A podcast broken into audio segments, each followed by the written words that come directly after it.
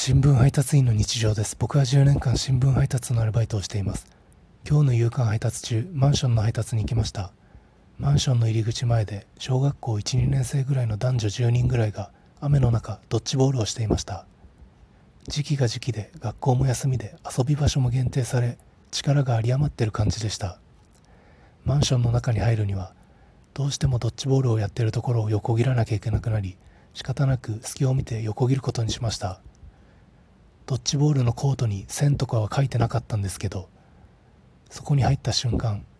僕も標的になったのか、僕に向かって当てろ当てろと小学生みんながはしゃぎ始めました。